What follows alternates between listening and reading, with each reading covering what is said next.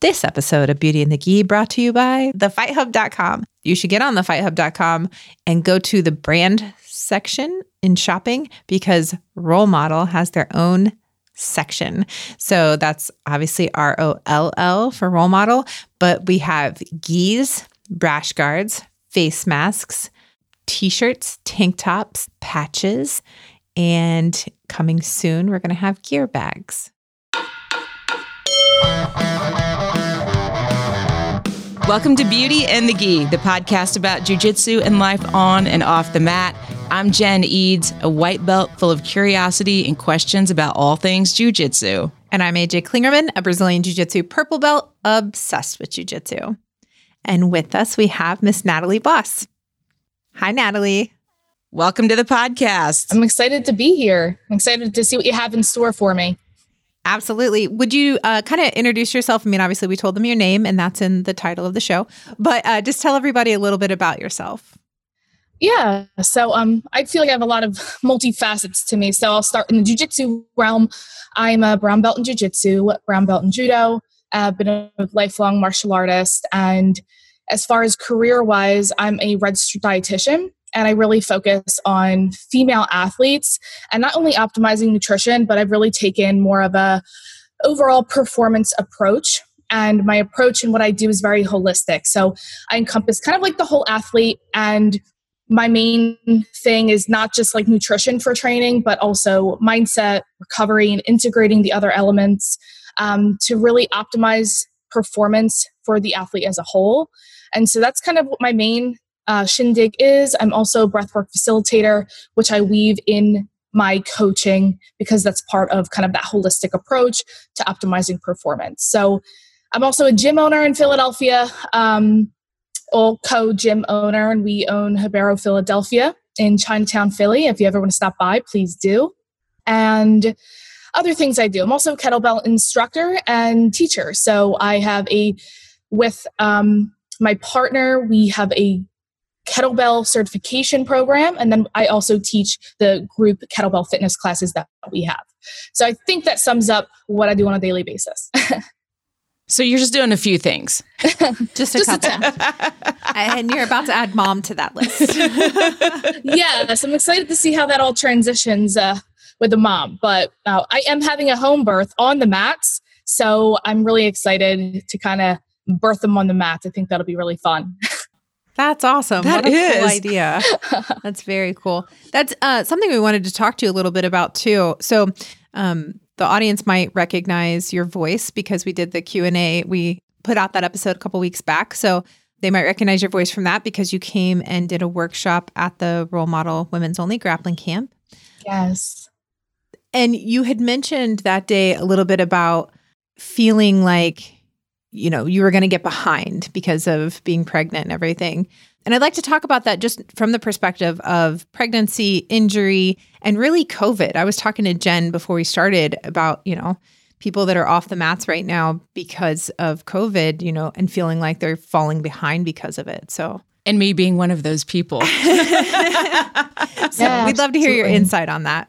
Yeah, so it's a very common thing that a lot of athletes in general, but we'll stick to female athletes, especially with hundreds of athletes that I've coached.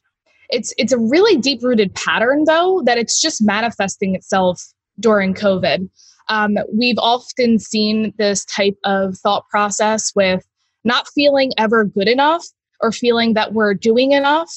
It's like the scarcity pattern that um, most people have basically just developed through conditioning over the years and what I've noticed most with COVID is that those patterns that we've been able to stifle or maybe didn't even realize were really holding us back are really showing their face um, with COVID and not being able to train. And it's getting heightened because we're not able to potentially make that physical progress. Those thoughts may have still been already there of, man, I'm not doing good enough. I'm not coming to class enough.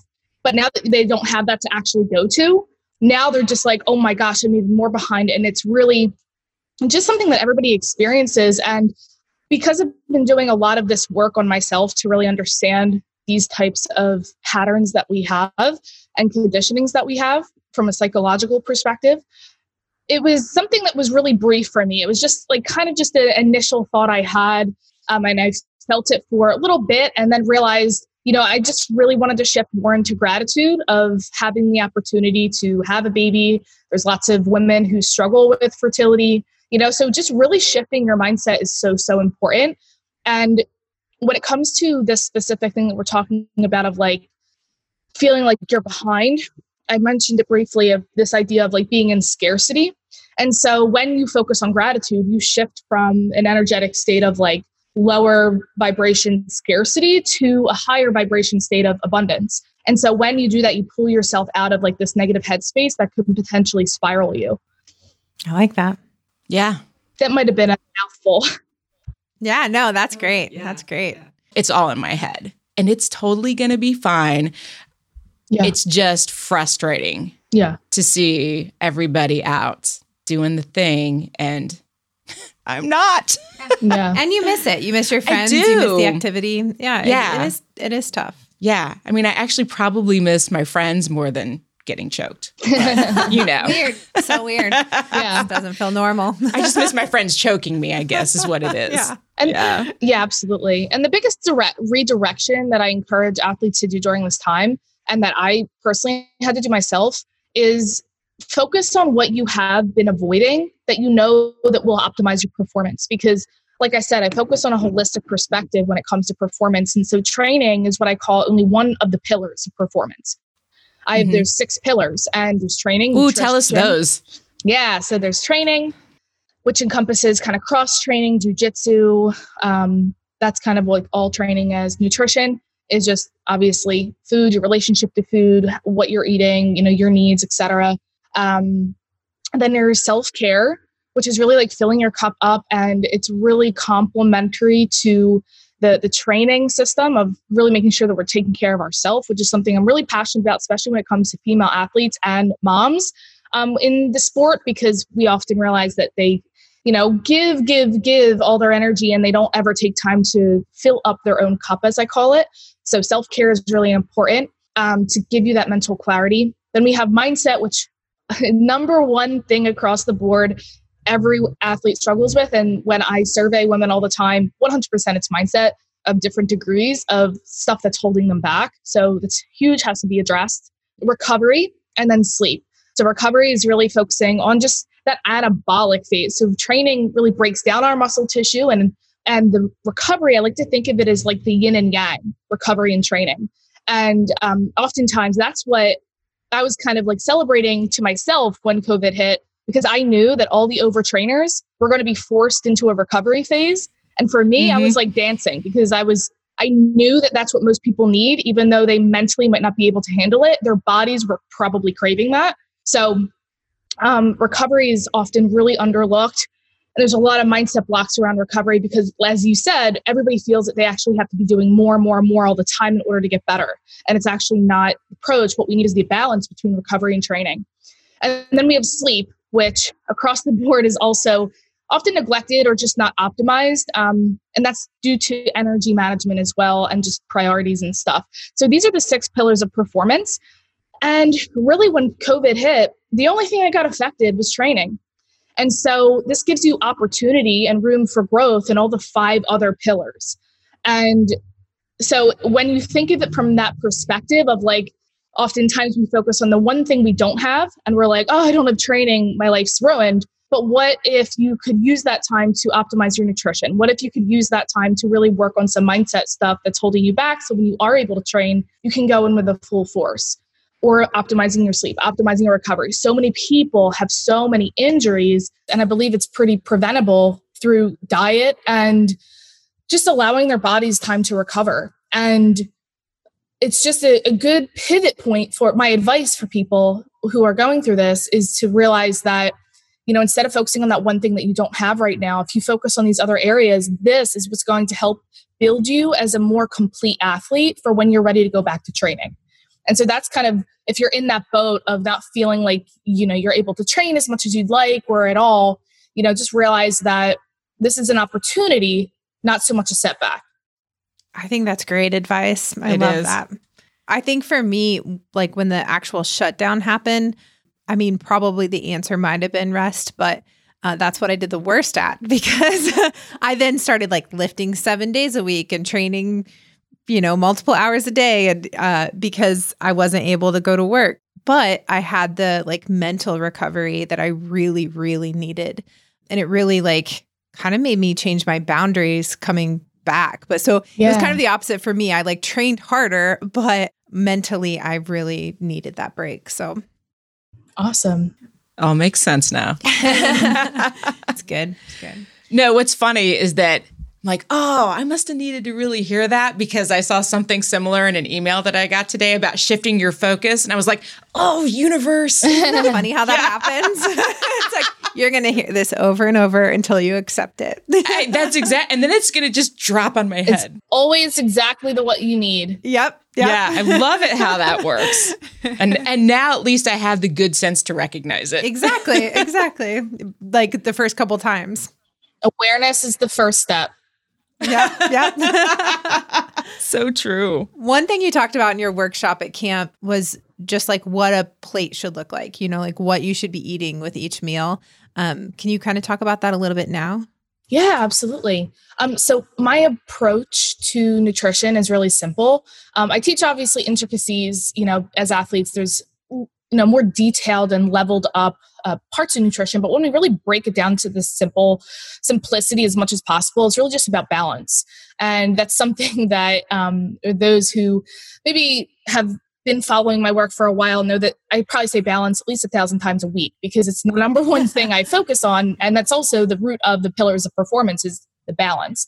So when it comes to on your plate, it's no different, and really all it is is a combination of four food groups that you just want to ensure you're having with every meal. And you might say it might sound simple, but when I do food audits, nine out of 10 times, there's only like two food groups on the plate.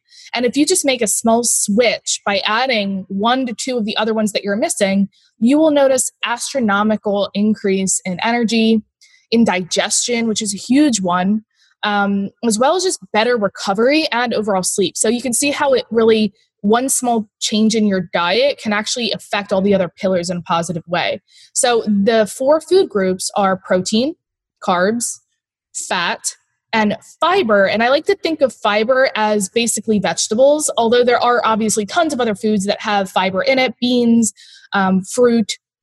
But those, their composition is mainly carbohydrates. So I usually categorize them under the carbohydrate section and really focus on like the low calorie vegetables that we all kind of think is a vegetable would be under that category. So, for instance, like a potato would be under the carb section, even though it's, you know, a produce if that makes sense. So it's really just those four components. And it really is that simple. And what I would say is if you want to focus on at least adding one, it's going to be the veggies. Veggies are what give you the nutrients you need in order to really repair. So, if you have injuries, in order to recover better, in order to have the energy that you need to work in your metabolism, to have fat loss, to have muscle building, whatever it is, you need the actual substrates that vegetables provide. So, as simple as I can say it, I call it the balanced meal guidelines, and it's composing your plate of those four ingredients or those four components. And you're not a huge fan of snacking, correct? I am not a huge fan of snacking. And I know there's a lot of schools of thought on that. Um, but the way our body works is we're not really designed to be eating every hour. You know, it's just not the way we're supposed to be designed. If we follow this balance, we're actually going to notice that we are sustained for a good amount of hours. If you can do it, if you can do it right in the sense of the four food groups in appropriate portion, you should be held off till four o'clock. And I mean held off with not thinking about food until like four o'clock. And you won't be ravenous, you'll just be ready to eat. And I believe this is such, not only biologically, I'll go into that in a second, but like mentally, this is actually, I believe, freeing because I've been there where you're thinking about food every hour. And it also that takes away your capacity to focus on other things in life. So if you're at work and you're constantly starving, you're like, oh, what am I gonna eat? What am I gonna eat? I'm sure some people can relate to this. It's like so many people are like, when am I ever gonna stop thinking about food? and and part of that is if we can just compose our plate in a way where we're not hungry, then that's going to take it's going to give you a lot of mental space back to focus on some other things other than food. So that's more of the mental side of it. And then biologically, you know, our bodies kind of always work in rhythm. And if we think about even like caveman times, they did they didn't eat every hour. They ate like they had, you know, rituals of like hunting and gathering and then cooking. And it was more like complete bigger feasts a few times a day than um you know snacking every hour on empty calories. They had nutritious foods that were whole foods and they were eating them in a balanced way. And it's really applying that same principle and also from a digestion standpoint. Our digestive system the way that it works is if we're eating every hour or every two hours even what will happen is while the food that we ate at that first hour is going through our di- digestive system wherever if we eat again that next hour wherever that first piece of food was it kind of st- gets i don't want to say gets stuck there but what will happen is you're going to reinitiate the beginning of your digestion again so instead of allowing the full digestive process to happen from start to finish we're basically stopping it and then restarting at the top and this is what causes a lot of digestive issues such as bloating, IBS, indigestion, reflux, because it's getting stuck in our system and it's not actually passing through. So, this longer period of time actually allows the food to go through, which decreases chances of fermenting, bacteria growth, things like that. And then we just can actually reap the benefits of the energy because the thing is, we don't get the energy from food until it's all the way done the process. Otherwise, it's just sitting in our system. How long does the process typically take? Well, overall digestion is I believe it's like a whole like 24 to 70 24 to 72 hour process like from start to finish. Um but like in general the way that the food groups work is it takes about 1 to 2 hours for carbs to digest, 2 to 4 hours for protein, and 4 to 6 hours for fat. So if we think back onto the, the balanced plate and we're including those proportions, as I said, if you can include all those proportions, you're going to be held over for four to five hours. So by the time all that food's digested, you're going to be ready to eat that next meal. So as I said, like for carbs, if you that's why when people only eat like toast for breakfast, it only takes one to two hours to digest. So that's why you're hungry an hour later. But oh. if you add ah. carbs with peanut butter, that little bit of protein and fat, obviously, the, the calorie content of that meal is not enough to sustain you for four hours, but at least adding an, a protein or a fat to that may sustain you for two hours, if that makes sense. Yeah. Yeah, that makes a lot of sense. That explains a lot. So there's the components. Yeah, so there's a components of uh, the food groups, and then there's also the components of the portion sizes which is really important because you can still have a balanced plate and have not enough calories. And so that's often a problem I also see. But what we want to do is get to that sweet spot of four to five hours. So crafting your plate in a way, and that's through trial and error experimentation. And that's something I help uh, my students within the program kind of accelerate that process so you don't have to trial and error for you know months to figure it out. But basically, you want to include those food groups, figure out the portions that work for you. And the rule of thumb is if you can be held over for a good four to five hours till your next meal, then you probably found a good sweet spot of what that should look like for you. Nice. That's very helpful. Awesome. Yeah. Yeah. I'm I'm definitely a snacker. Uh, like um, Jess Sunier, who also did a workshop at camp, makes fun of me all the time for the amount of snacks I keep on hand. Uh, and so when you said that, I leaned over to Risser and I was like, I wonder if Jess is like calling me out in her head right now. and then, uh, which Risser thought was hilarious that I thought that, you know, Jess was talking about me or thinking about me. And then Jess texted me, okay, uh, something about like, I bet you don't like that snack girl or something. I was like, yep, that's me. but, well, one thing I'll say about snacks, because I do believe they warrant a purpose. Um, Number one is depending on your workout. So pre-workout nutrition is obviously important, but it really depends on, you know, the timing of your meal. So for instance, if you just had lunch and you're about to train two hours later, you don't have to have a pre-workout snack because your meal is most likely going to provide the energy that you need for that training. Where snacks come into play is kind of right where I said that four to five hours um, sweet spot is if you're unable to have a meal due to whatever your schedule is at that four to five hour mark, that's when we would want to insert a snack so that we can keep our metabolism high and in that fat burning zone so it doesn't transition into that starvation mode. You know, if we go through one of the biggest things I see is this is literally, I can make this as a blanket statement because I think every athlete I've worked with experienced this. They'll work, they'll eat lunch and probably go all day without food. Then they'll go to training. And then at night, they may or may not eat. They most likely eat, but it turns into some type of binge episode because they were starving all day. And it was most of the time unintentional. It's just because they weren't fueling their body enough throughout the day. And so after burning all those calories, their body goes into overdrive and they basically crave a whole bunch of food. And that's there's so many things that go wrong in the body when that happens when we kind of gorge at night like that but that's often what will happen and so something that can really just mitigate that's a small change that can really mitigate that from happening. One obviously eating balanced meals throughout the day but two having a snack that is going to help sustain that training if your time gap i call it your energy gap between meals exceeds that four to five hour time frame. Does that make sense? Yeah. What type of snacks would you recommend in that time then? General rule of thumb for like all the sports dietitian guidelines is always going to be protein and carbs. So a protein and carb combination it's a good question um, is what you want to have. Now it truly is trial and error. I know people who can use p- apple and peanut butter and have an amazing session and other people who it gives them massive reflux. So it really depends like food wise it depends on the person and that's why trial and error is important but it's carbs and protein across the board that you want to focus on. And as you get closer to the time that you're training, is going to dictate the portion size of that snack. So you can have a little bit of a bigger snack if it's two hours out, but if you're about to train 20 minutes of training or 30 minutes before training, you might want to have just carbs and focus on something that's less fiber. So maybe like a rice cake or something like that.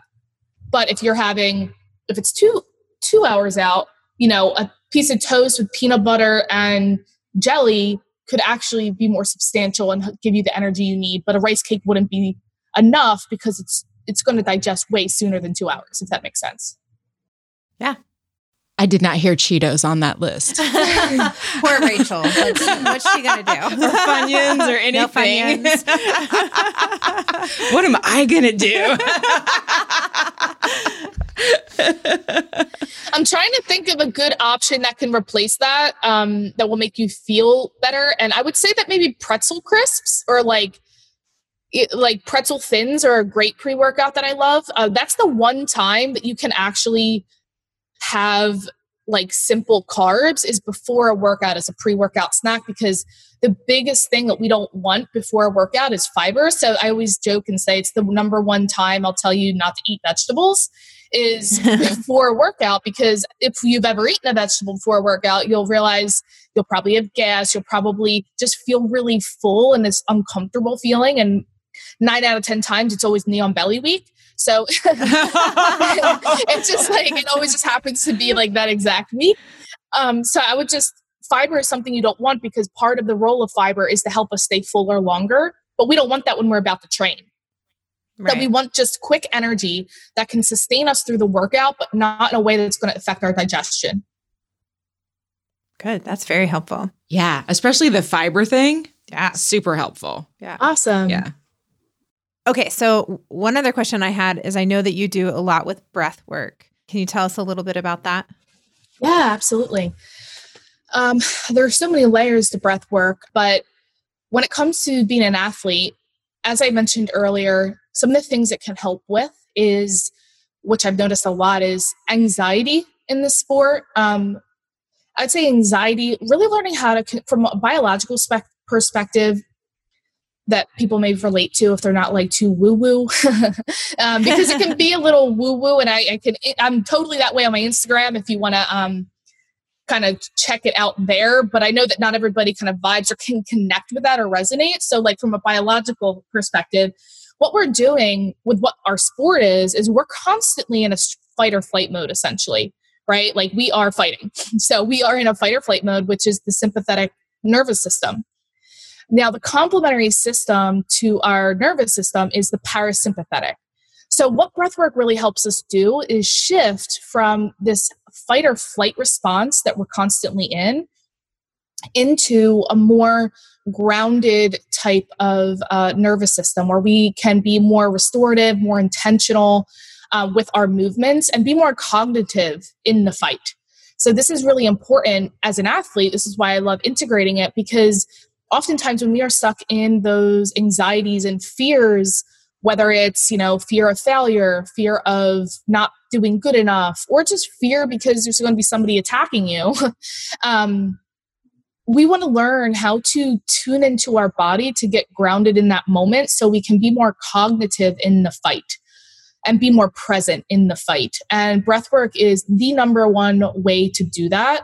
And it's it's completely transformed my performance, my life, my students' lives.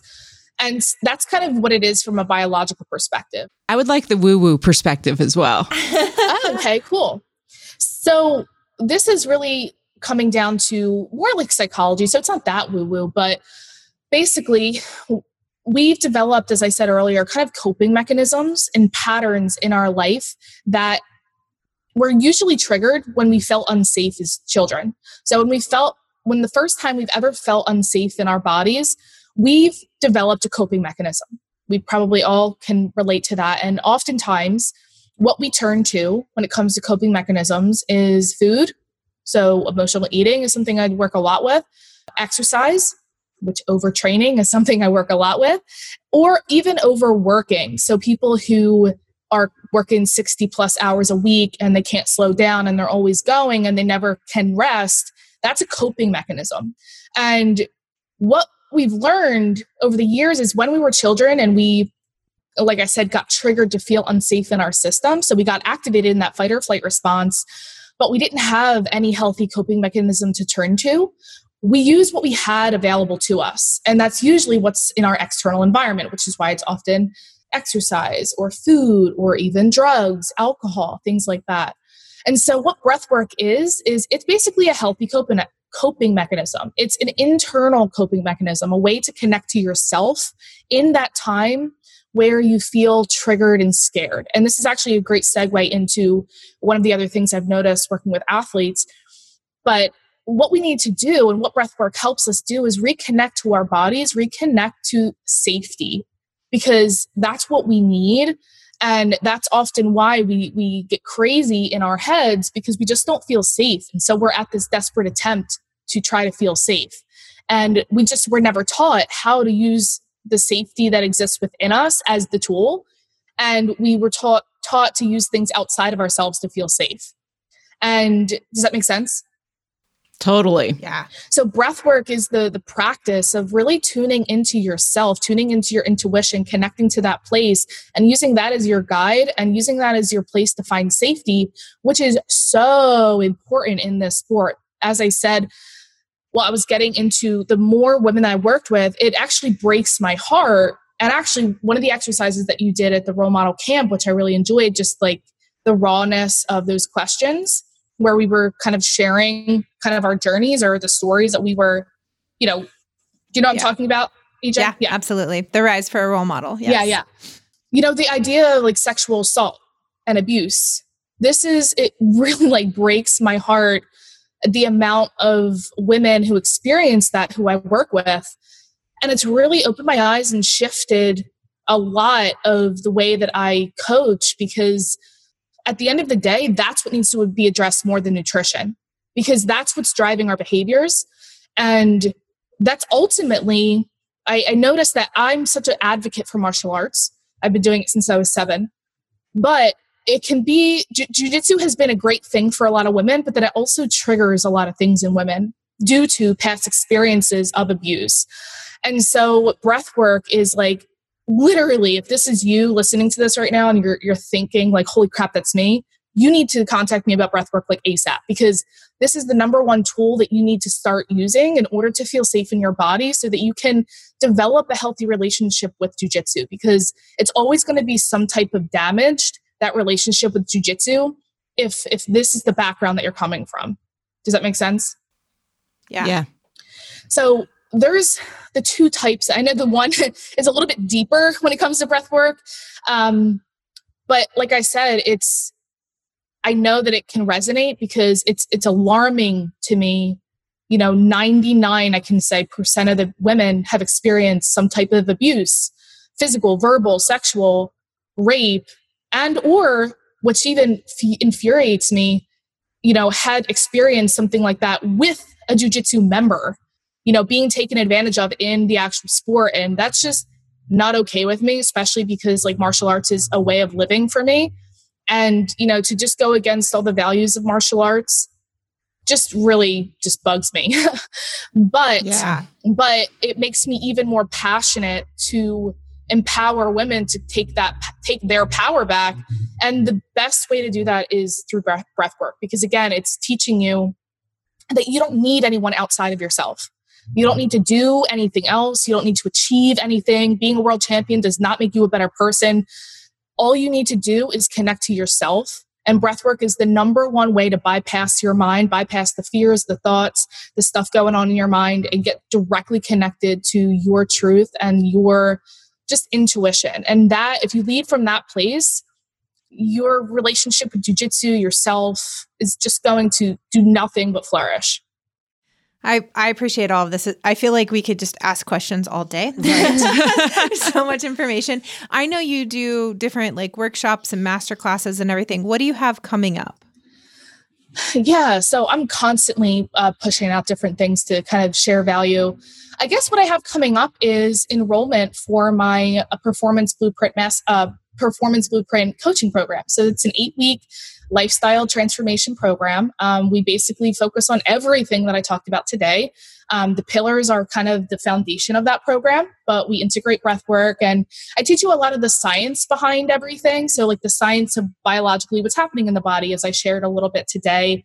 Um, but then we're also integrating a lot of the tools so that you're actually making changes throughout the program, a lot of support. It's basically a coaching program to help you optimize your performance. Um, now, I'm open, op- enrollment has opened, but it's going to be for January 2021. So that's kind of the next thing on my radar. Um, I'm trying to keep it, I'm not sure what to expect with my first baby, you know, like what to expect with a home birth. So, like, I'm trying to, to keep things that I'm doing minimal just so I don't overextend myself and potentially, you know, have to deal with like an early birth or something that I'm not prepared for. And then I have this plan. So I'm like, ah, I'm a little bit, I have a, my next class starts October, but then other than that, I believe just the performance blueprint is going down starting January and that is open for enrollment now. So anyone interested, then feel free to reach out. And Great. where can we do that? Yeah, so um, I always, every single day, hang out on Instagram. So I would love for you to come, you know, check me out on Instagram. It's at Nattie Boss RD, N A T T I E B O S S R D. Um, the best way to contact me is either a DM through there. If you don't have Instagram, you can email me at natalie at bodybyboss.com. Or I'd love for you to join the Facebook group as well. Um, there's so many like challenges I do, Facebook Live in there every day, just tons of free content, over a thousand members. Um, and it's really just a place for you to get free content all around optimizing your performance. I do live breathwork sessions in there. Um, so that would be another great place. So if you're more of a Facebook person, check me out on Facebook there. If you're more Instagram, check me out on Instagram. If you have none, then uh, email would be the best way. Great. I like I like covering all the bases. That's yeah, good. exactly. Do you have an on the mat tip for us for this episode? Yeah, whenever it- comes to what I would say is, I don't know what, I guess the audience could be a wide range um, on this podcast. Yes. But I think across the board, what I would recommend and what has helped me the most is on the mat, focusing on your next step. Wherever you are, whether you're in a, a, um, a top position or you're in a defensive position, one of the biggest things that transformed my game was realizing that I don't have to figure out how to get from A to Z. I have to figure out how to get from A to B.